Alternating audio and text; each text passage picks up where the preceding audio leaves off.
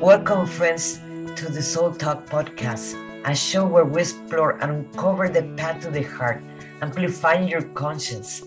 Join me as we meet incredible souls who are in this journey and learn from their experience and different methods that will make you vibrate your heart.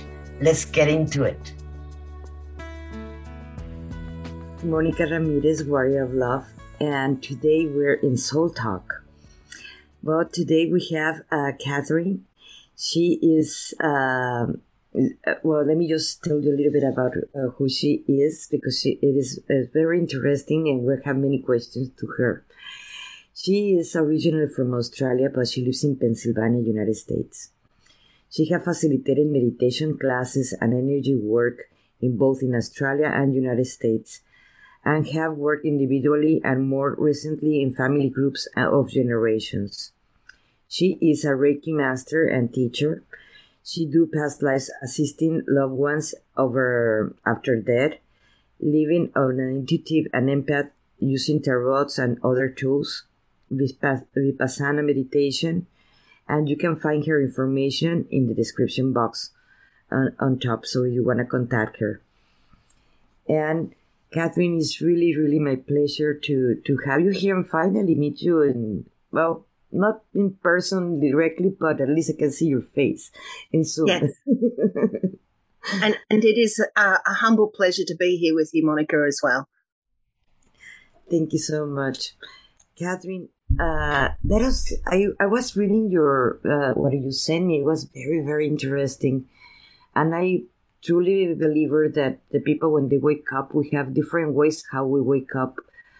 Uh, i have never encountered even if i have read about them that people they just wake up in a more calm way nothing bad happened to them everything was normal and fine and they just wake up the next day and they were just wake up in all the realities. I only have read about them. I have never encountered one person with that experience.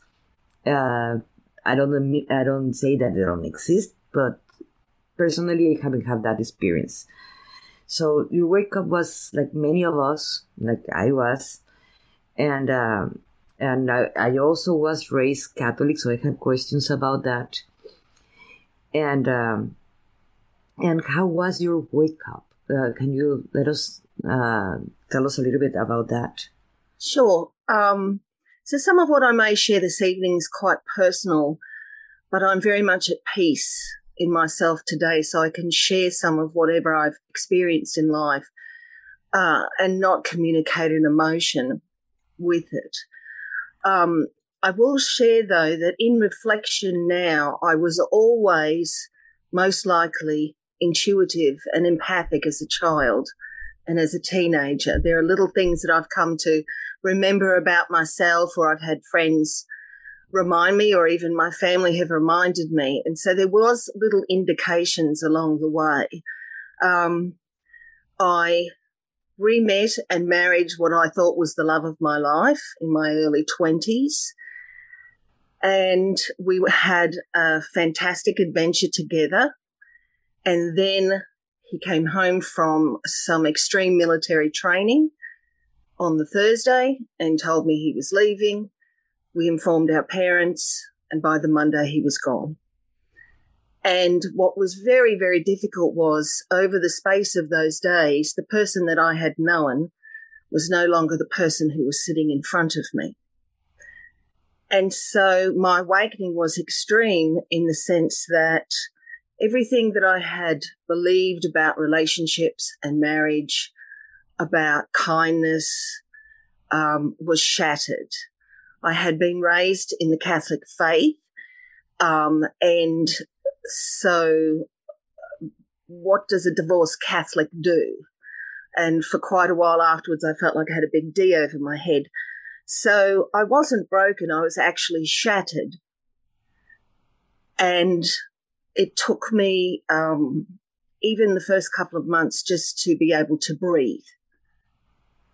Um, and then that was it. That was my big awakening. So it wasn't about picking up shards of china and trying to put it back together because that was never going to happen. It was literally, and it has been for the last 26 years um, a path of going within and literally rising like the phoenix. Yeah. So that's that's a very short story. It was very complicated at the time. Um, some of my life afterwards was a little bit like some sort of MI5 movie um, because of what he did in the military, and that's a whole other story. Um, but I will say that I have a tremendous family, and I had the most wonderful friends and uh, folks who just came into my life at that time to hold me while I got that breath. That is important. That is yes. that is very important because it is your life it gets shattered. You have to rebuild yourself and find who you are. And more being, uh, I was raised Catholic. I went to non schools and uh, and a Catholic school, and they put a bunch of programs in there. What should life should do? What who should who should? Oh, sorry, who should who should should be, and, and what your program should be, and so on so and that make it more and more difficult. I, I think that um, one of the things that I struggled with in those early days of going to Catholic school was actually um, so I'll, I'll set this i'm a bit of a storyteller so i'll set the stage beautiful country town lots and lots of different folks from different countries going to a lovely catholic school lovely Catholic church. The priest is literally from Ireland, and so are the nuns. And it's a heavy populated Italian Catholic community as well. And I remember the priest um, standing on the pulpit as a child saying that you must love God before you love your family. And that just floored me for such a long time. I didn't know how, how you could achieve that. The other thing was is um, like a lot of folks, I had my challenges as a young person in my family, and so my best friend was God, and God was not a being in the sky, or even when I die, I'm going to see Jesus. To me, God was my best friend. God was an energy. God didn't sound different when God talked back to me. God was still my voice. But I could not ever imagine God not being in my life. So when I did have my awakening, all of a sudden, the other challenge based on Catholic faith was is how do I negotiate the, the Catholic culture? Am I allowed in the church? Am I allowed to take communion? Um, do I go to confession? Um, I didn't leave him; he left me. So am I a bad person? Um, am I a bad woman? Am I a bad wife? Um, how do I negotiate my way through faith to start off with?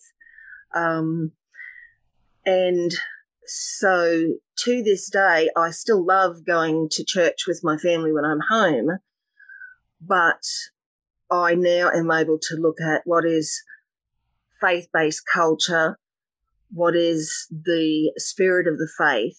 Um, I think that the commandments are beautiful. Love one another as you would love yourself, honor and respect your parents, don't covet. All of those things are basic human respect. Um, but I would not necessarily identify myself with all the I'm a bad person, I must go to confession. Um, that type of thing. Did you consider a person that do not have religion a bad person? No. In fact, my first husband um, was not of any faith when we married, and I'm thankful we did marry in the Catholic Church. And during his military training to become an officer, he actually came home one day and, and he had gone to church with me. And he came home one day and said, um, I'm ready to be baptized. And that was, I didn't know whether, because he was, um, he did very well at his course. So I didn't know whether to be excited about how well he was doing or even more excited that he'd actually taken on a personal faith. Um, it's interesting in the sense that my, if you talk about faith and spirit and connection, so my mum was, um, if if my mum sits down and shares her story, her story is is also about the faith and connection she has to the land. Um, she spent much of her early life inland Australia, so her faith and spirit also belongs with God in all things. Um, so she was a Methodist, then she became Catholic. I was originally christened Methodist. When she became Catholic, my next brother, he became Catholic, and they thought, well, what's this little girl running around? So we better sprinkle her. So I've been sprinkled twice. and then eventually I've also received the three treasures um, through Taoism, which was a gift. So God is all things, energy is all things. Something that I I've been working since I call it I divorced church when I was 21. Mm-hmm. Now I'm 52. And uh, in that time, I studied many religions and so forth. And now that I am NLP and I work with people, my one of my main works is removing all the programs that the Catholic Church actually installed in them, mm-hmm. and the people that have more problems with their worthiness or the guilt and the shame and so forth that they carry to their lives are the ones that they were Catholic more than any other religion in the world. So uh, they don't believe in themselves and so forth because that was part of the same programs of the religion that were installed on them. And uh, how do you see now that you're, I don't know, uh, you still Catholic or, or how do you observe that? I I observe faith in the sense that where I am in my state of being, for want of a better word, I see God in all things. Um, I'm comfortable to go to church in the Catholic Church. Um, my sister and her family are Presbyterian. I'm happy to go and sit with them. I don't feel uncomfortable to sit in any in any house of worship. Um, I think what is so, for example, um, without going into the details, I had a very old friend from high school reach out to me recently from Australia, and something had happened to her and her family. And this, the high school that we were at basically denied publicly what had happened to her. And recently she was given an apology by the Catholic um, service, nuns in Australia. Um, like all cultures, even if we just remove from talking about religion, but in all cultures, we have a core of behaviors of how we treat each other. And then when those behaviors are influenced by folks. In the past, unfortunately, it was a lot of men because that was traditionally who led the churches. Um, that's where the damage happens. I mean, we've had in the last many years finally the flood of children and who are now adults talking about what happened to them in the hands of um, the clergy. But not only uh, that, the fear they instigate yes, yes. And they carry guilt and shame and so forth. How they're yes. going to talk about it when they're carrying the guilt and the shame from a rape or from whatever happened to them. So one of the so you, one of the things yes, so one of the things with my inner journey was is and uh, is to empower myself to read and I've always loved to read. My whole family loves to read. But I found after that broken moment that I just craved going to bookstores. If I could have a home where the central room is a bookstore, I would. Um, and so, in reading about faith, in reading about many different religions Buddhism, Taoism, ancient Egypt, um, the Quran, Hinduism eventually I began to see that there was a pattern in the history of the religion. Um, there's a great book by Bede Griffiths called East Meets West. And he details in that book, and that was a revelation for me, that book, because he literally had a, a, a structure and he put that structure onto each major religion and talked about the history and he was able to show the commonalities. Hmm. Um, the problem is, is that with, shall we say, we're talking about the Catholic Church, and any of the like we have young girls in Afghanistan at the moment being sold um, because their parents and their family can't afford food. I mean, that breaks my heart every day. Mm-hmm. Now, is that a religious thing or is that part of the religious culture of fear and control? Um, one of the things you just asked me is, is how do people get this out? I believe that's part of the patriarch, the patriarch yes. society. It doesn't have to do too much with religion because, like, I in Mexico is happening the same thing. Mm-hmm. And I see it with the Mayas. If you go to Chiapas in the south part of Mexico, where all the Mayas are, they are selling their, their daughters for food. I was witness, in fact, of, of that atrocity, and they're not Catholic and they're never being Catholic. But they live in a patriarch society. I don't know, it is new after the Spanish came and conquered Mexico. I, or because that patriarch, because I, I know by the Mayas, they were not a patriarch society, the originals before the Spanish came. And, uh, and the, I don't know if that's from the patriarch society or where that comes from but uh, I believe the those the idea of going to hell or heaven it creates a, a fear base in almost all religions because not all the religions have that. The Jewish do not believe in hell, you know, and the Buddhists do not believe in heaven or hell. So, if we're going to go down the rabbit hole of the afterlife, um,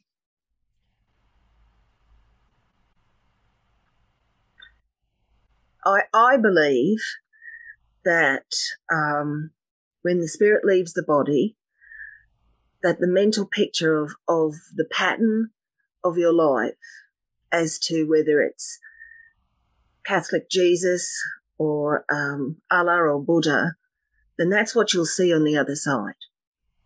Yes, I agree. Whatever is in your mind is what you're Yes, that's what you'll see. Um, I one of my earliest experiences within the first um, three and a half months of beginning to learn to meditate because when I sat down the first time to meditate, all the phenomena just happened. It was like Pandora's box, but it was Pandora's house. um, and I remember going to um, the funeral of my cousin he was only 25 when he passed. And I remember feeling this coldness in the vehicle that I was driving home that night back to my aunt and uncle's house. And my aunt met me and she said, You brought him home with you. And I literally was shaking. And it was my first experience with um, somebody that I knew that was not corporal. And so the following week, when I went to meditation, um, I could sense again this, it was like a presence. It felt like somebody was standing in the room very close to me. And it's like, what am I going to do? And um, with the help of my teacher, mentor, and then we became very good friends, I had my first experience of helping somebody or the spirit of someone pass over. And um, I saw what I saw and he acknowledged.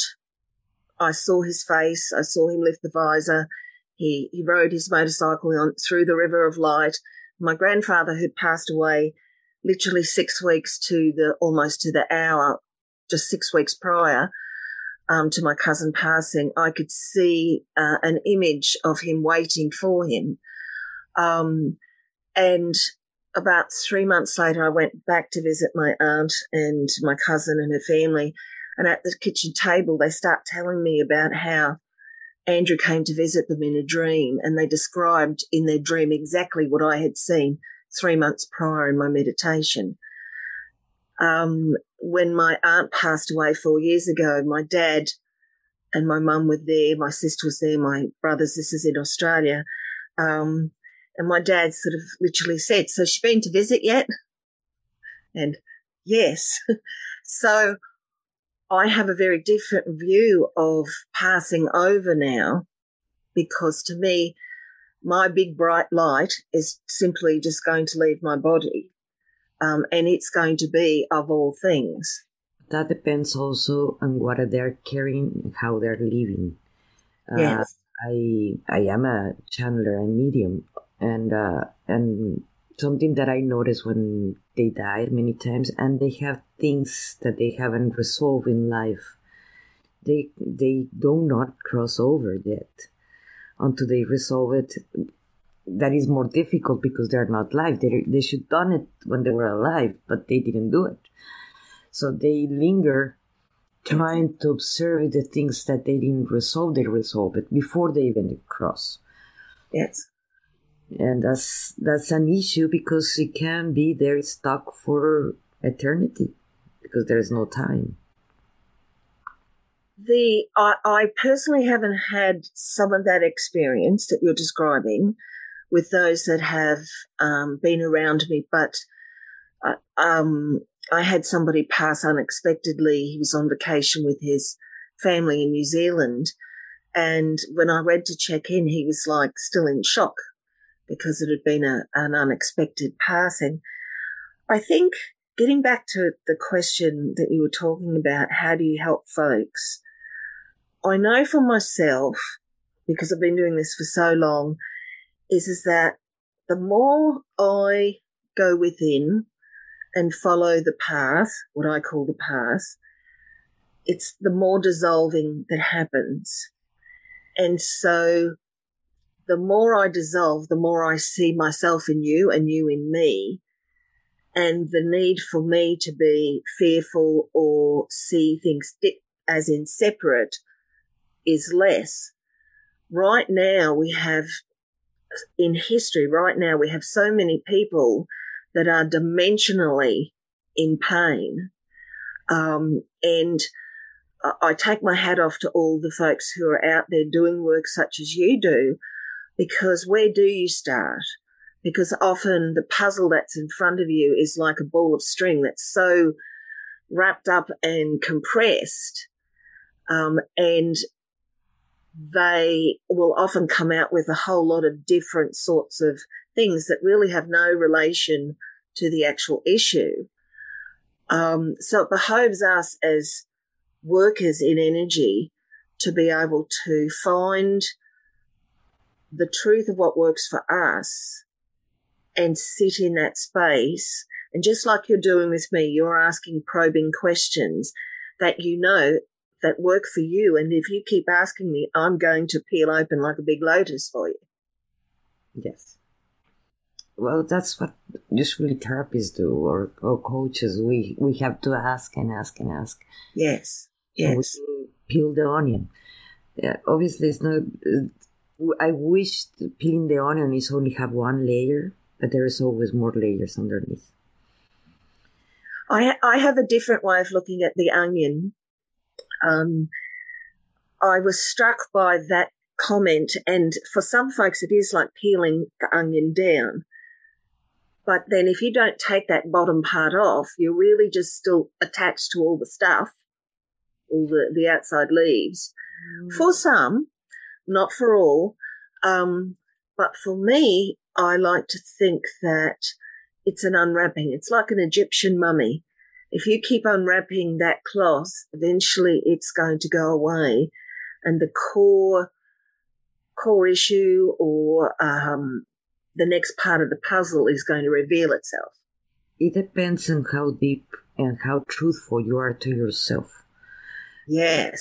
Because yes. if you're not truthful completely to yourself, you just peel like the onion layers, they're thin, Mm-hmm. and it's going to take you longer. It's like going with a therapist that is going to take you years to heal, or, or a coach that we have to do it faster. So, Yes. Yes. and- And I think, I think, oh, sorry, I'm going to be quiet. You speak. But that depends on the person that uh, that is actually doing that work, how truthful they are to themselves, and unfortunately, many things are very so painful that we have even put many blocks in our minds, so we don't remember. That uh, uh, we were talking in case like a rape or case of a deep, deep trauma that many people don't even remember that that happened to them but it did happen to them. And now, as an adults, now they have problems that uh, that problems. Let's say a woman that was raped when they was a kid, and uh, now as an adult, they're having sexual problems as an adult, or they're rejecting every single relationship, or it's just an examples, and they don't understand why. And that this goes more profound. That's in, in hypnosis you can get their real answers because they have put so many blocks in the subconscious so they can't even realize. Even if they try to be truthful, they don't remember. I think that's why um, in the early days for me, I was very lucky that there was a College of Natural Medicine in Brisbane. And so I was able to, as I was going within and beginning to uh, chase down the path, um, that I could use and go and avail myself of different modalities. And if one so that and i'm talking about uh, as basic as massage acupuncture kinesiology cranial sacral hypnotherapy um, meditation going and meditating for 10 days without speaking which is the best thing i ever did in my life. Um, and i think that's really important that we see ourselves who are able to support others in their process that we're not the sole point of of all the answers. And that we have to encourage those folks who are trying to get at the core of their trauma that really the answers are within them. And that we are hel- here to help facilitate that journey. We're here to be a mirror. Um, working with some of the folks that i have one of the most difficult personal things was to let them go. Um, as a, as a, I don't like to use the word teacher all the time, but as a teacher, the greatest thing that you can do to help somebody is empower them enough to have enough skills that they can fly, be free, go off and, and live their best life. Um, uh, there's a book that I read um, in the last couple of months and it's about inherited trauma also. Mm-hmm. Um, that dimensional trauma that we take through in the memory from our hereditary history. Um, and I know that that part of the conversation is starting to occur with a lot more within the healing community. But it's not only what happens to you in this physical life, it's the history of what you bring through from your family history. And then it and it continues on. And um, as a teacher as a light worker whatever label um, it behoves us to make sure that we continue to do our own work. And we just like this sit down and have conversation with others. Because i'm sure when i finish talking with you tonight i'm going to have lots and lots of things to process. And I'm sure you will in, in the same thing that if, if we, we have to learn together as a healing community to come together and talk more often. Um, it's not a competition. And I find it very difficult at times when I'm around folks who want to start talking about this dimensional number and this something because again, we're we're actually, uh, um, in some sense, opening ourselves up to he's better than me. I can't do this. Um, that person's more spiritual. That's where I was going. The the yeah. a lot of that those programs come from the same competition that is our third world, uh, third dimension, mm-hmm. but they come from the religion because there's always a competition, and and also grades. This is the Pope this is the archbishop, uh, archbishop, and then the priest, and then this and that, and you can talk to the to God directly unless you talk to the priest. So the priest acts like intermediary to God, and they put these grades of authority that you wanted to be that authority, and that's where the competition comes. And uh, that's where we compare all the time. Oh, I'm not good enough or or whatever to talk with God. That's why it has to be two so and so and so. I, I um I can only speak for myself, uh, but I think um, I know that this is my. I, I'm just going to go down the rabbit hole again. This is my last lifetime, and so and there's also a word that I'm very comfortable to to talk about, which is the state of being of enlightenment.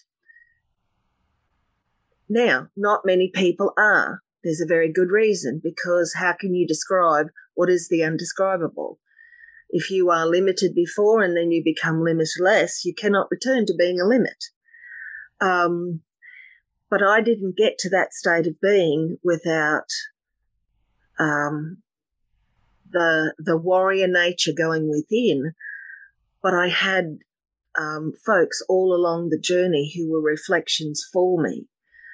Um, and so sometimes, like you asked me to speak, so I'm speaking, but sometimes I will sit in a room full of folks, maybe at a lecture or something, and I don't speak because, first of all, are they going to understand what I'm talking about because of the difference in vibrational speed?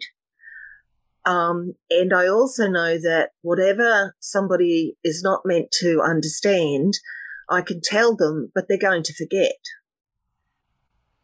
So for me, I'm comfortable in my state of being. I'm comfortable with, shall we say, the big picture job that I'm here to do. Um, but it's important every so often to actually acknowledge that there's a tremendous amount of work going on at the moment um, for people to become whole, to become empty. Yeah, I, I can understand that. And also, it depends on the awareness they have and observation they have, because we're actually using our frontal lobe when we are becoming the observers. And we remove the judgment so that's when we can really observe. Because if we're judging, we're not observing. Yes. Yes. We're having a separateness. I um have been doing some personal research on the connection between the limbic brain and the amygdala and what happens to folks who experience different unfortunate life experiences, trauma, um, and how that actually impacts how the brain forms. And so when you're meditating and you're the, doing the practice of stilling the mind, if there's a misalignment literally in the chemistry and the physicality of the brain, then it's also going to be a lot more difficult. Eventually you'll get there, but there's a challenge within that. Um, so I found that very, very interesting recently. Yes, it, it is very interesting. And one of the things that I have found is more that I release the judgment, I can become the better observer. And that's yes. something that uh, that is ingrained to also to us, to all human beings, to judge and it's been taught in schools. It has been taught in everything. This is hot, cold. It is pretty ugly. This is bad, good. This is uh, demonic or this is angelic? it's it's it's about a value system. I know. Um, so growing up in my family in Australia, I can honestly say that my mum has this expression: "There's work to do." So there was really, to me as a child, no gender role specific for who was putting the laundry on, who was doing the dishes, who was mowing the lawn. We as a family, four kids, two boys, two girls, and my parents, we got in and we worked together. The same with catching the bus to school. I just saw people as people.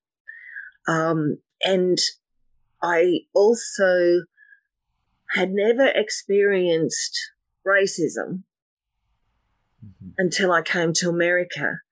Um, and I'll share this story because it's a true story.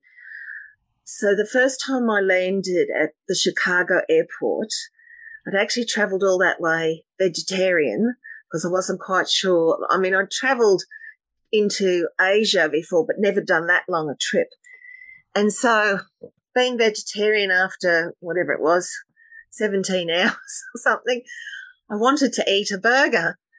And I saw McDonald's at the Chicago airport and I'm like, yay, I'll go and get a burger. So I went over and I ordered. Now, in Australia, when you have a cup of coffee with milk, it's called a flat white, or you ask for a white coffee. And so I went up to the counter at McDonald's and I asked for a Big Mac and a white coffee because that's that's the expression from my culture.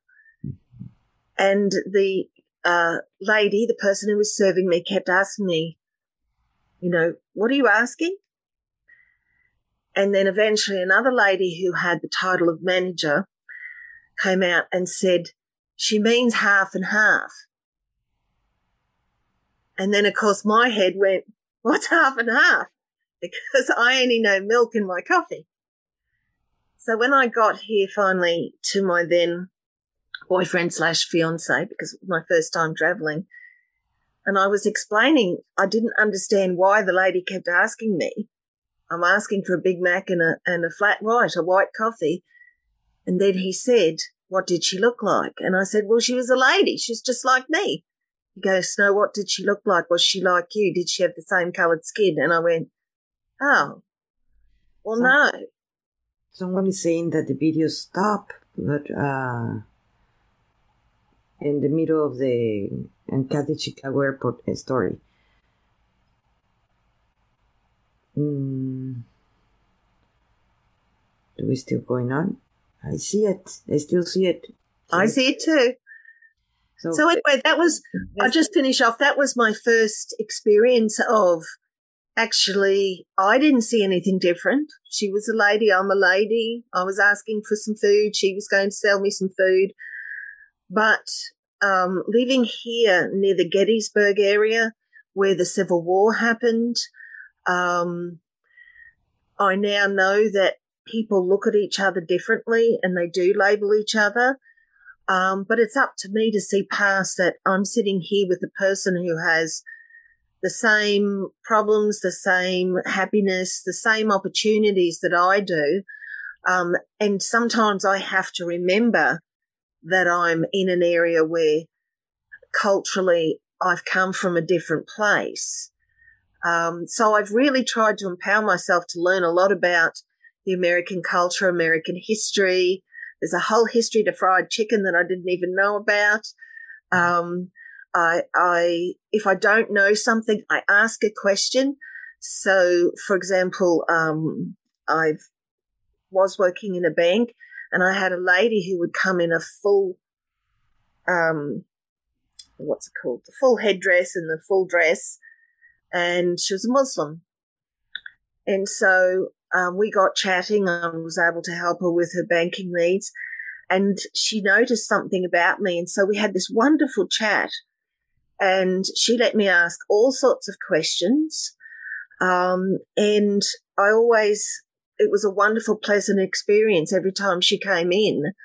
Um, the first time I interacted with somebody who I knew had, shall we say, come out of the closet was my dear friend who I'd grown up with. And I already knew when he finally told me, but we spent the day and he let me ask every question that I could imagine, probably some that I really regret asking. But I think it starts, it comes with communication. If you don't know something, ask.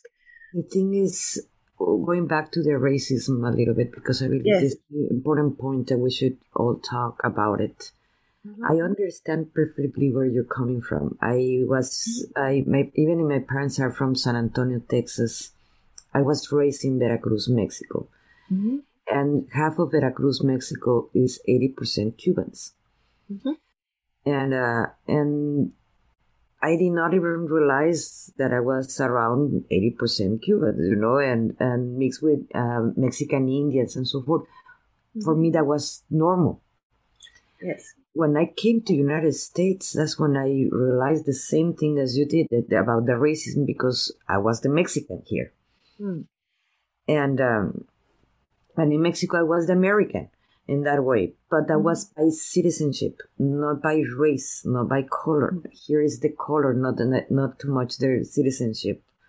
It is mm-hmm. different, and that is the division part. If everybody observed that the program that it was installed in more in this country than any other country in the world that I see more, that is the racism, and that's where it marks the division where everybody feels superior or inferior or or they deserve better or less depends on their color of the skin.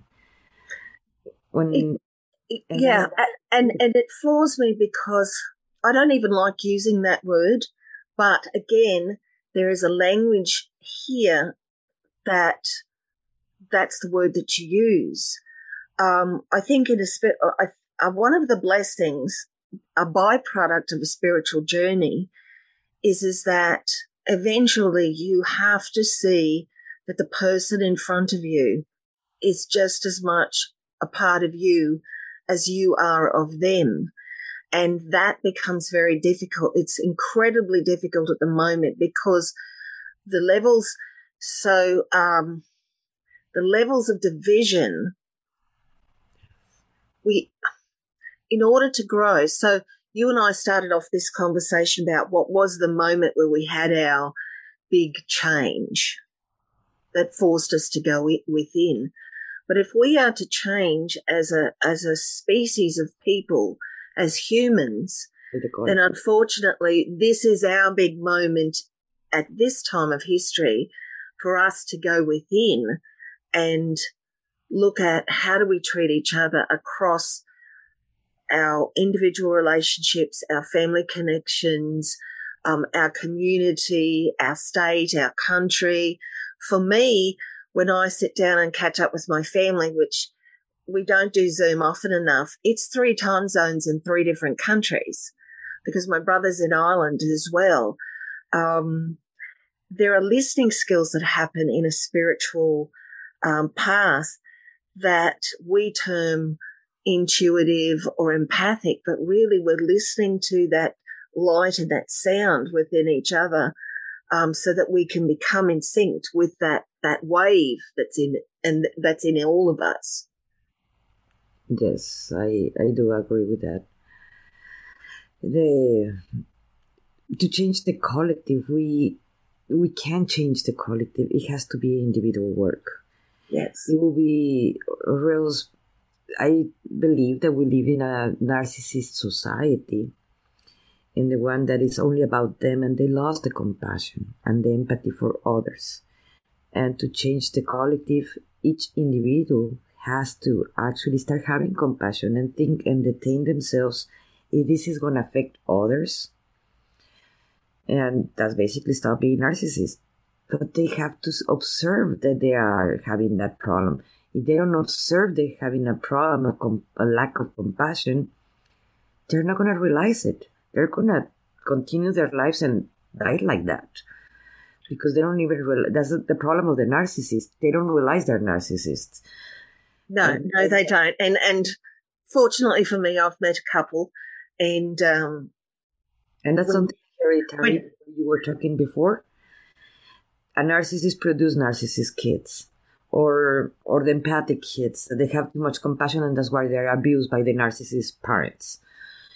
But people don't want to talk about it because their parents are sacred. But without thinking that that sacred parents they were some of them they might be narcissists and that's why we live in a narcissist reality right now where the the there are the abusers of the empathic I I um I like to think of it this way that without certain types of personalities, we don't have something to push up against.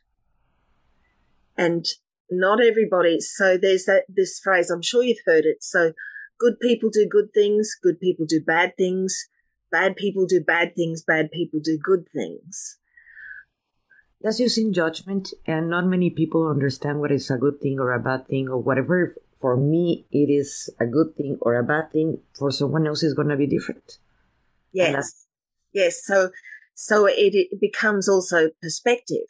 Mm-hmm. um, right action right thought right speech is all parts of learning that warrior nature of do no harm. Um, I, I want to qualify in the sense that there are a lot of people really trying at the moment, um, more so than ever. And not all of them have the tools. And so it's reliant on us that if we re- interact with them to sit in that space. Have you asked yourself if they want the tools? Yes, and that's part of it. Not everybody wants it. Yes. Um, and that becomes, that is a judgment, but it's more about, so I'm sitting with a group of people and I'm going to listen and I'm going to observe. And sooner or later, I'm going to say, Can I help you? And if they say no, I'm going to say, Great, just know I'm here. But sometimes if they say, yes, will you help me? I will say to them, within what I can do, I will help you. And if I can't, I will find or help you find somebody else who can. Uh, well, I come from a narcissist family. And, uh, and there's always, they're, uh, they're entitled for everything. So they're not going to even realize when the difference is put the shoes of the other to see how the other is feeling. So like that, you can detain yourself. I should not do this because I'm gonna harm someone else. But these people don't. They're they're they have part of the narcissism is the grandiosity. They deserve it all. They don't deserve uh, to have compassion for anyone. Why? Because it's about them. It's not about anyone else. And do you, do you think then that having that family culture for yourself and what you experience because I've also I've read a little bit about what you've shared. Do you think then that that was within there you have actually found your calling to help others? Yes. That um, when you work with somebody who is a, shall we say, a wife who has gone through some breakups like you have, or some women who haven't been treated as well, that when you're listening to them, you're able to listen to their story without having to impose your story onto them. The thing is, you put the shoes, it is easy to an empath, that many of us are, to put the shoes of the other person, how they feel. So it is easier to, you're going to call as a coach, as a teacher, or whatever you want to call us. Uh, it is, you're going to put the shoes of the other mm-hmm. person and you're going to talk about your story. And the people you're going to attract is the people that have mm-hmm. similar stories that are coincide with you. If you don't resonate with the story of that person, it can be a speaker or whatever, you're not going to be attracted by it because it's a very different story that it mm-hmm. doesn't have to do anything with you. If you go to a conference and if the speaker do not have the story doesn't have to do anything with you, you're gonna get bored and you wanna get out. there is nothing for you. So when you're teaching or coaching or helping others, it is because there is some similarities in there that it has to be um, they're reflecting mirror image as as you are, and that's why you can help them. I think why I, in particular, like to sit and listen when I can on a Monday to you interview people, it's because you have reached a point within yourself where your vulnerabilities in your journey have become strengths. And so when you speak your truth, the alchemy has happened. I like to think of it as you've taken that cup of vinegar and you've turned it into wine. And I still tasting some vinegar once in a while. oh, we all do. We're all in the process. If I, I always have said, anybody that feels like, oh, I'm already know it all, and I already healed myself, what you're doing here, you know? exactly, exactly, exactly, exactly, exactly. I hope that um, that I'm still ma- like manifesting an inner library until the moment that I stop breathing, and in then. When I um, leave the mortal coil, as I say, then I just go back to the big library um, to begin something different again. Yes there's always a chance that we can grow and learn. And if something is triggering us, it's because there's something that we have to work in ourselves. Yes. But not everybody's observer of themselves. And that's one of the main, more important things that I have encountered. If you observe your emotions and your thoughts, that's where you find the, the healing part. Yes. That's when yes. you can change yourself. So for me, I, the skill of learning to meditate was the uh, technique that helped me. Um, and that's my probably my most favorite place to be is to be silent and within um, and to go into that inner world. Um, it makes me a little antisocial at times, um, but in there I find truth. Um, and I also love to sit and meditate with others. Um, it's it's almost like a, a, shared meal. It's lovely to sit down with friends and family and have a meal. It's lovely to sit down with friends and family or whoever wants to and meditate together as well. I was going to ask you regarding that. Uh, how do you? Uh, what is the uh, vipassana meditation? Right? Oh, sure. So um, the Vipassana Centre is just north of Brisbane in Australia, but there are Vipassana. It's V I S S it's got lots of S's in, in it anyway. Um, so it is Burmese Buddhist. What it looks like each day is, is that the gong goes very early in the morning and off you go to the gompa and you sit down. The gentleman who began the philosophy is piped in and for want of a better word, it's uh, a lot of philosophy about kindness and compassion. But the actual technique that happens is as you literally start, and it's about 10 hours of meditation a day. They don't want you to be speaking to others um, because it's the whole practice of being silent. But you literally start with focusing on your breath and you concentrate on feeling the breath in and out. And then you go to your nose and then slowly, slowly you are imagining um, each and every cell of your body. And in that process of stilling the body, stilling the mind, of course, the fountain of knowledge begins to activate. And there is a psychological process that happens. It's really at the end of 10 days, it's like a mammoth big. So you're eating vegetarian food for 10 days and you're drinking a lot of water. So you're cleansing your physical body, you're cleansing um, and removing a lot of attachments to emotional connections, and the same with your mind.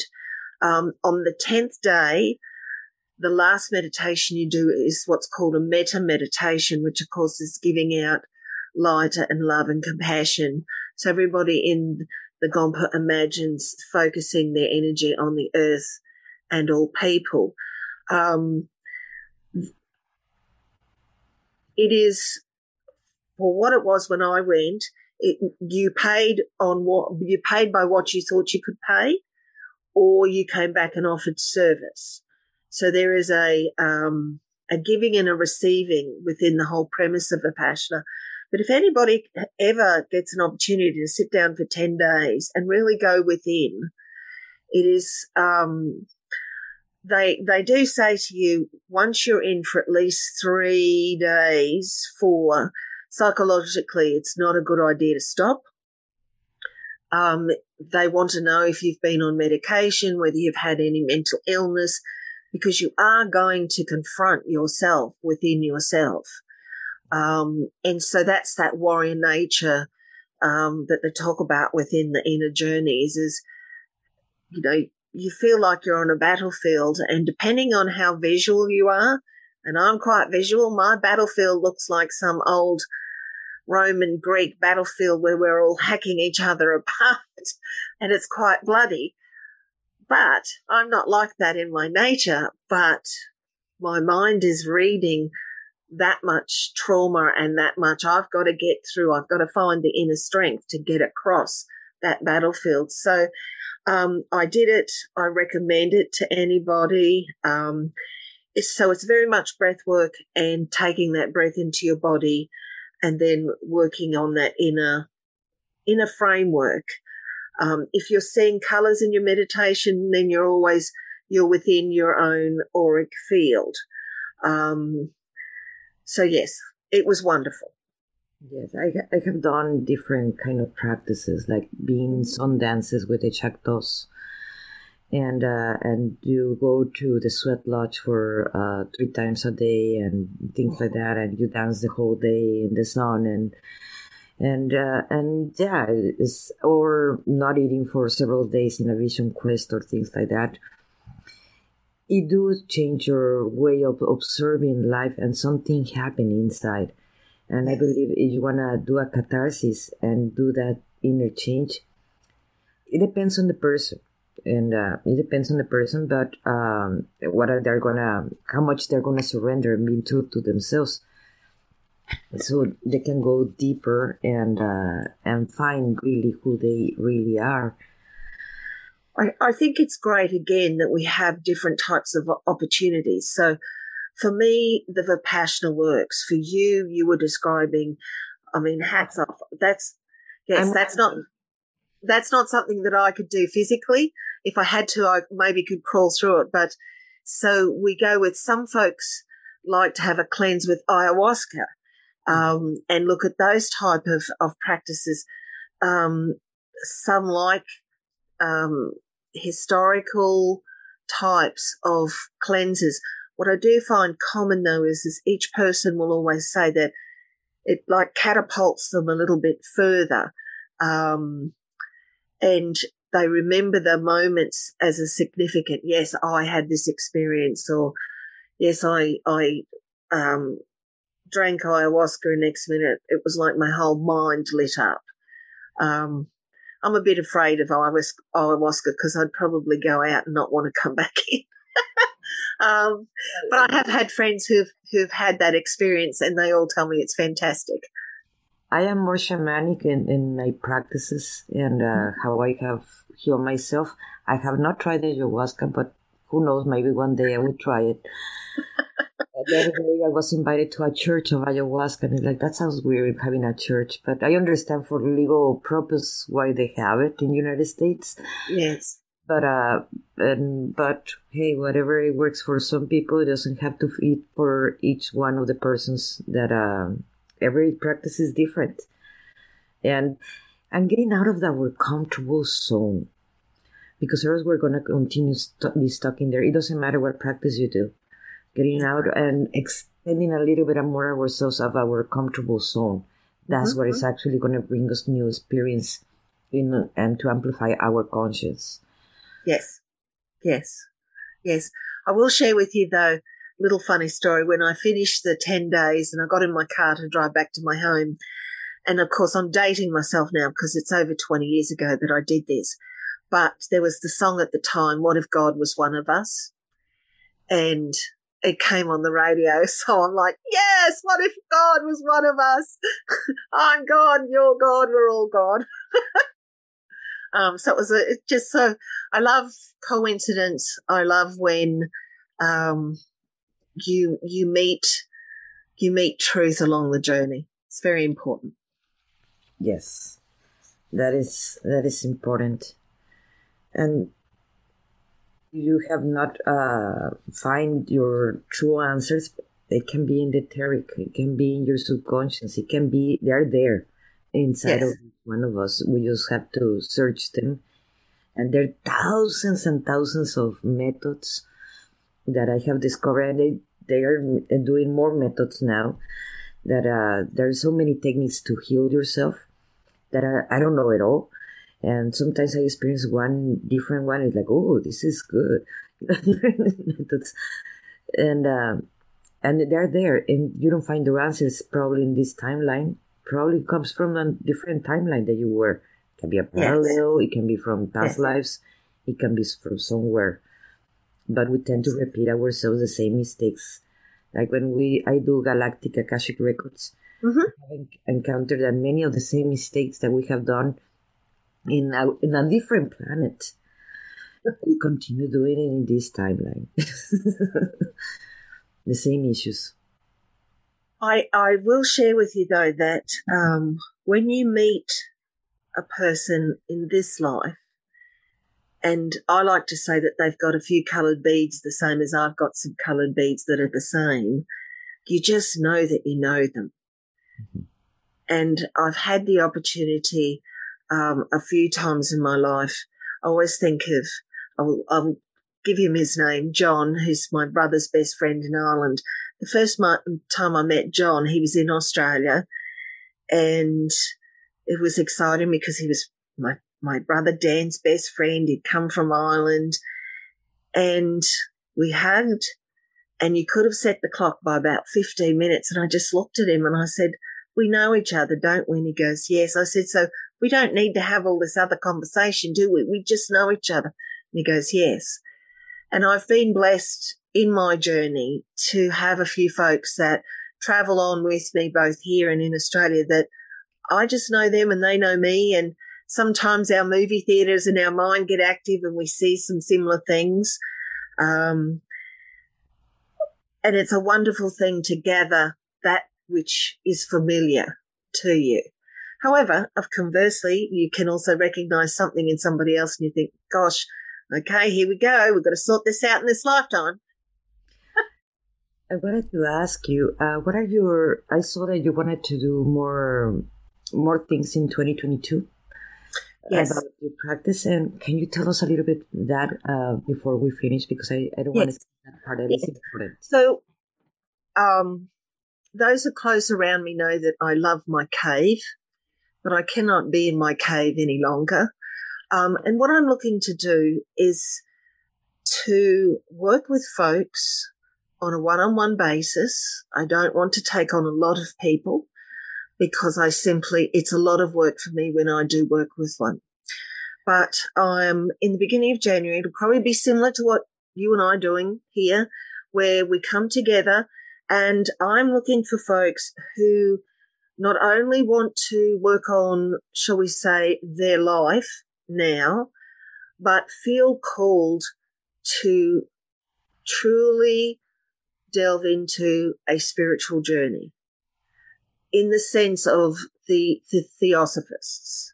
So we're talking Alice Bailey, Madame, um, Madame Blavatsky, um, astrology, numerology, the ring pass not, the journey to enlightenment. Uh, there are folks that I sense, I can feel them, that are out there that are looking for somebody to walk beside them and take them within. I never thought that I could do that um, because I had always, when you think about differences, I had always thought that that was only for the adepts.